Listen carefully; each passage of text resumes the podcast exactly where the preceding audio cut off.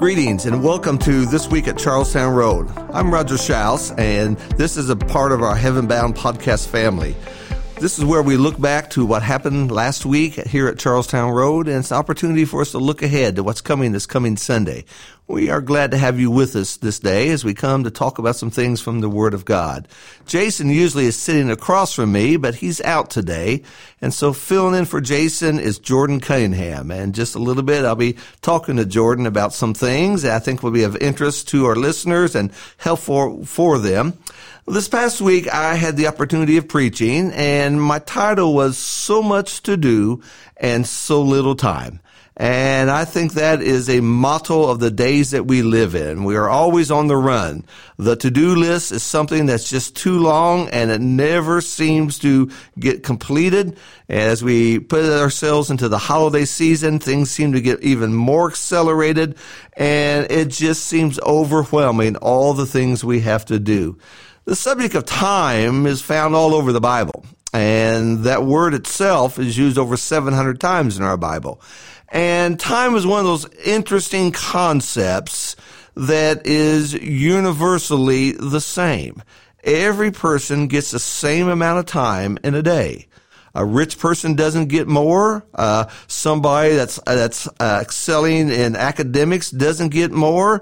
From the little bitty newborn baby to the very advanced age, we all get twenty-four hours in one day. No one gets more. You can't buy more. You can't borrow more. You can't save up and say, well, I'm going to need a few extra hours tomorrow, so I'm going to take some of today's and put it in the bank for tomorrow. Cannot do that. And so that's one of the interesting things about the subject of time. You can travel across this world, and it's the same. In Africa, it's twenty-four hours a day. In Europe, it's twenty-four hours a day. We go back in time in history. For our grandparents and great-grandparents, it was still twenty-four hours in a day. When Noah was in that ark, it was twenty-four hours in a day. All the way back to the first page in the Bible, where God makes a creation, and he says there was evening and there was morning one day. And so we are governed by time. I mean, all around us are watches and clocks, and we wake up to the alarm. We've got appointments we've got to make. We've got this we got to do, school bus for the kids, and, and always we're just on the hustle about time. And so what this lesson was about was to kind of understand some concepts about time. And our thoughts took us to the book of Ephesians in chapter five, where there the Apostle Paul really lays out for us as a series of six simple bullet points that I think helps us get through the day very successfully and very well. He would say, for instance, in verse six, uh, verse fifteen, to be careful how you walk. He would say in verse seventeen, to understand what the will of the Lord is. He says in verse eighteen, to be filled with the Spirit. He would say in verse nineteen, to make melody in your heart to the Lord. In verse twenty, he would say, be thankful, or always giving thanks for all things. But in the midst of all this, we come to verse sixteen. And verse sixteen is where the apostle says, making the most of your time because the days are evil. And that really was, it was the thrust of our lesson this past Sunday. It's on our website. We encourage you, if you haven't watched it, to go back and look at that. And maybe it's good to go back and be a little reminder of some of those things. And, and in the lesson, I brought out three major threats to our concept of time. Number one is we have too many demands. It's so hard for us to say no. And we just fill our schedule, fill our day, fill our plate with so many things. And at the end of the day, we're tired, we're irritable, and we're just exhausted. We're ready for another day just like that day. And so it helps us to have priorities. It helps us to get an order in order. What is the most important thing I need to do today? Those are some things we need to remind ourselves of. And it's not wrong to say no sometimes. I just don't have time for this, or it just doesn't fit into my schedule. That's hard for some of us to say that, but when we when we don't do that, we overload ourselves with just too many obligations. The second threat to our time is too little appreciation of the preciousness of time. Time, again, is something that once it's gone, it's gone, and it doesn't come back. And we referred this to Luke chapter twelve, where Jesus told the story about the rich farmer. And he was going to tear down his barns, build more barns, larger barns, store his crop, take his ease for years to come, is what the text says. But God spoke to him and said, this night your life is required of you. Your soul is required of you. There was a man who did not know what the time was. We always think, well, there's always tomorrow. I can just kick that can down the road a little bit further. I don't really want to do this today, so I'll do it tomorrow. And then tomorrow comes, and I'll do it the next day. And we don't realize how precious time is. Throughout the Bible, as the Bible describes a lifetime, it uses words like a vapor or just a breath, and how quickly it goes by. And so that's a threat to our time when we think we always have it. I'm always going to have tomorrow. You may not. And someday you will not. And so that's something we need to keep before us. And then the third threat is just time wasted. Just doing nothing, doing things that really do not matter that much. Not, again, living by a direction or a plan or a goal or a vision. And those things just kind of take away from that concept of what time is and how essential it is for us. And so, so throughout that lesson, what we're doing, we, we were looking at that concept. And The the ending points, of course, was we need to become con- time conscious. We need to recognize how valuable and precious time is. Every day is a gift from God. Uh, the greatest gifts you have is opening your eyes today and being able to do something today. That is a gift. And then by having the heaven perspective, by realizing what really matters in this life. You know, we, we hurry about trying to get our houses to look perfect, try to get everything look perfect. And, and ten years from now, let alone one hundred, let alone eternity, those things really won't matter that much. What really matters is getting our hearts clean with God, getting our hearts settled with God. And those are some of the things that that lesson tried to bring out for us. And again, this is something that affects all of us. All of us are concerned about time. All of us are governed by time. And this is something that, again, will help us as we kind of look through those things. Well, with us today is Jordan Cunningham. Jordan is our lead media person here at Charlestown Road. He's the the heart and the brains behind all the things that we do, whether it's uh, the switches, the cameras, the mics. He's the one that makes live stream live, and he makes all this possible. Uh, Jason and I could not function without Jordan. Uh, we don't know what buttons to push and what to do, and he is such a blessing to us. Uh, Jordan's just a young man. Uh, just newly married, and but he has just given his heart to doing what he can and given his talents to the kingdom.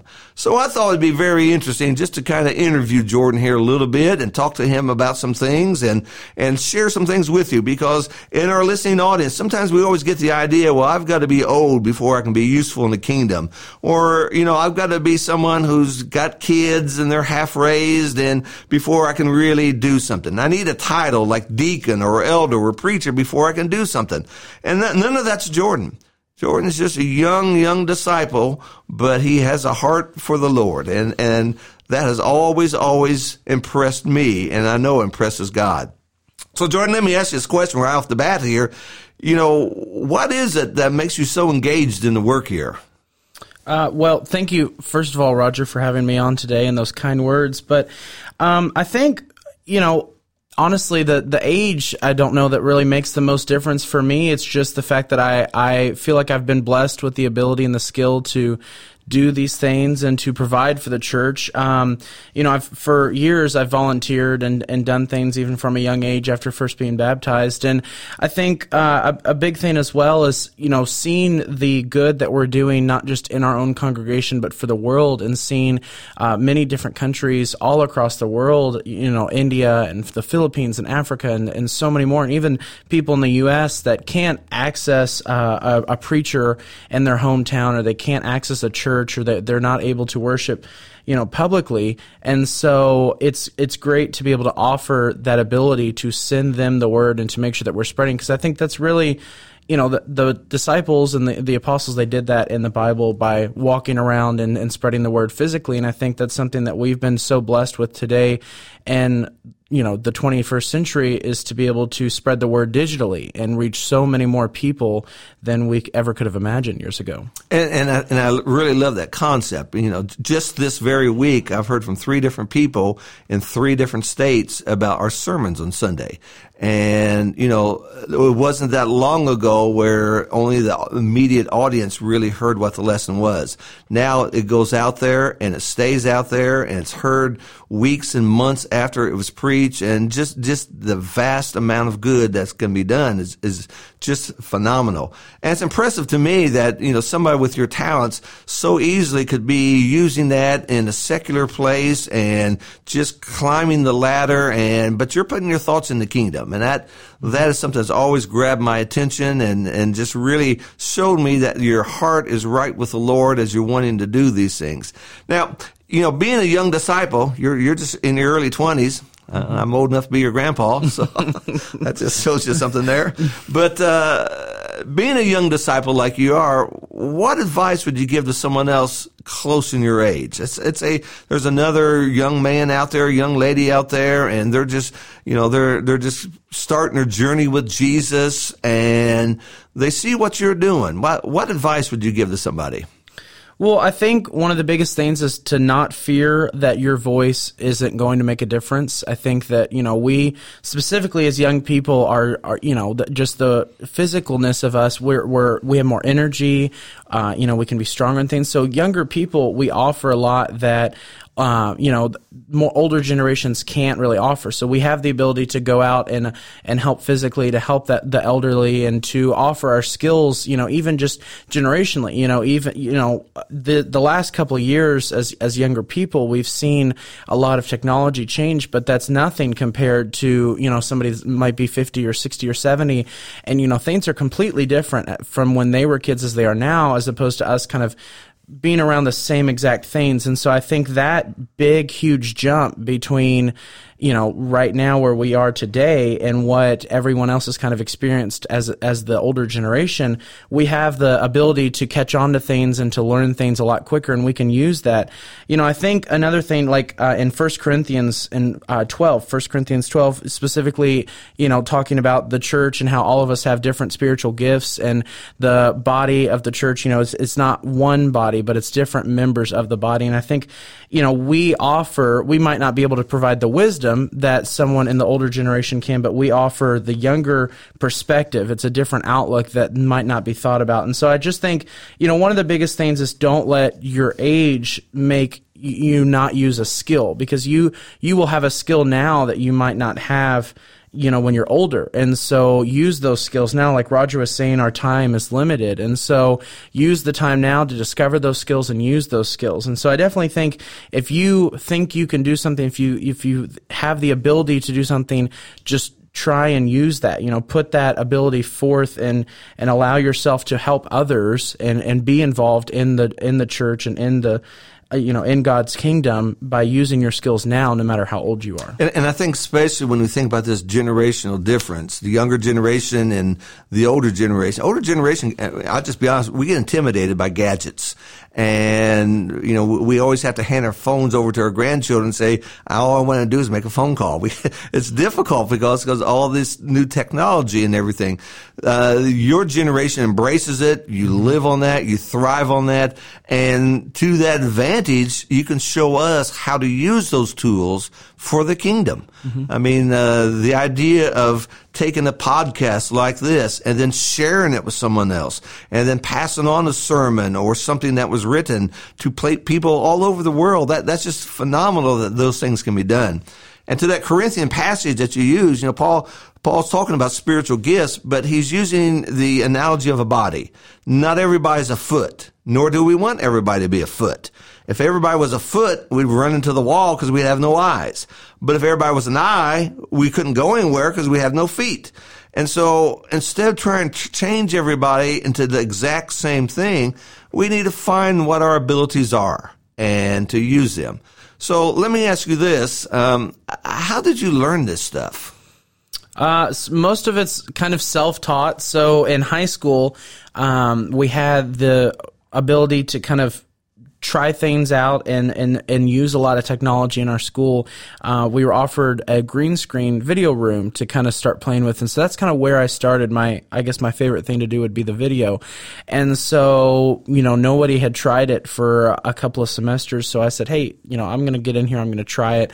Lots of YouTube, lots of reaching out to some professionals, uh, meeting up with some people. And now, you know, it's just all kind of self-taught, self-learning, or working with others. You know, I've had the ability to work with uh, a couple of people at Appian Media, and they've really helped kind of guide me and show me what we can do, you know, specifically for the church. And, you know, they're a great group that's doing, you know, they're, they're Christians, you know, using their, their abilities and their skills for good to spread the word and to teach. And so, you know, they, they were helpful. And then, you know, I've also met just a lot of people along the way that are kind of able to help me learn and to help me kind of apply what I can, you know, what I can use and, and apply their, what they're trying to guide me with. And so, yeah, I mean, it's really just all self-taught and um, kind of YouTube and, and personal well, you know, help. And, that, and that's what I want our listeners to really appreciate. Uh, you didn't go to college to learn these things. You didn't, mm. you know, go through some advanced training. You just kind of picked it up yourself. You had a,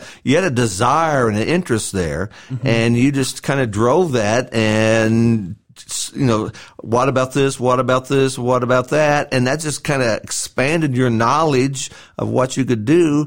And then you got into a group like we are here where, you know, we gave you a chance and mm-hmm. we believed in your abilities and, and we allowed you to excel as you have. And, and so for some of our young listeners out there, you know, that'd be something I, I would encourage you to do. You don't have to have a college degree in this to, to do some of these things. You may see something and you need to share it with the, the leaders at the church and say, hey, hey, here's something that we can go to the next level. I know how to do that. And, and to have that conversation and, and to begin those things, because that's just, a, that's just a great help for us. We, we would not be able to touch as many lives as we do today had it not been for you and the great things that you're doing. Now, let me also ask you, as a young disciple, a generation different than mine, uh, what challenges do you see folks your age having to face today? Well, I think, you know, technology is a great thing, um, and we keep going back to that, but, uh, you know, I think it can also hurt us in some ways. And I think we, specifically at a younger generation, get wrapped up in being just so, you know, addicted to our technology, to our phones, and to social media and all of that. And so I think that's a big um, kind of...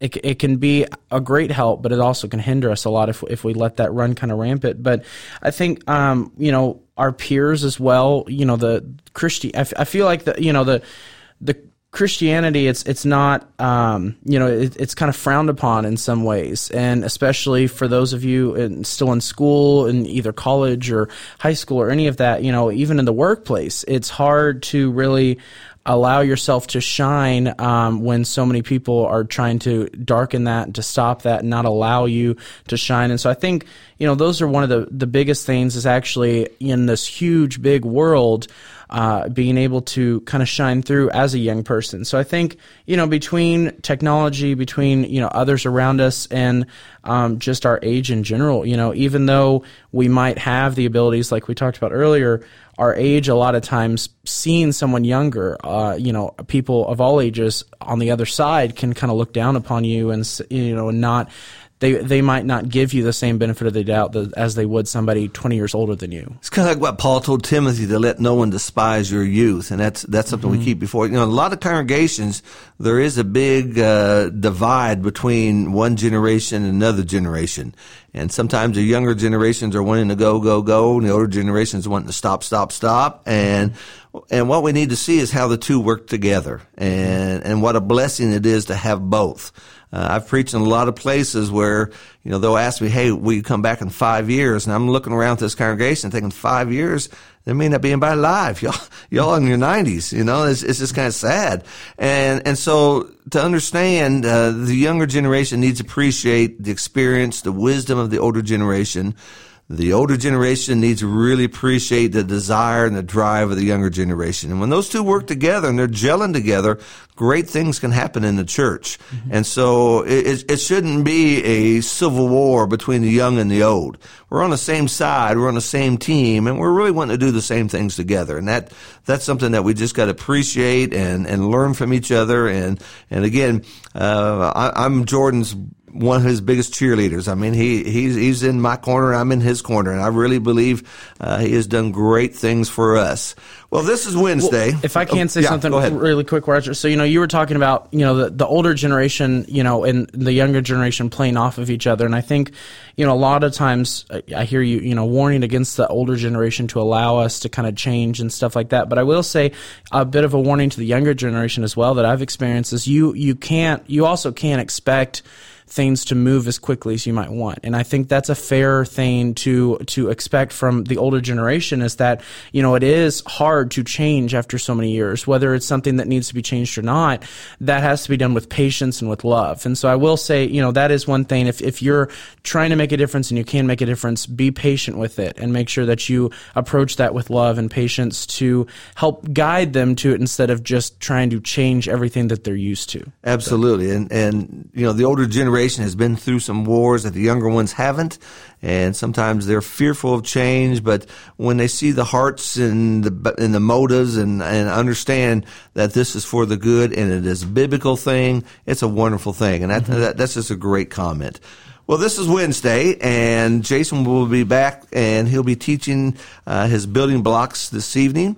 I will be continuing in the auditorium teaching the profiles of serving.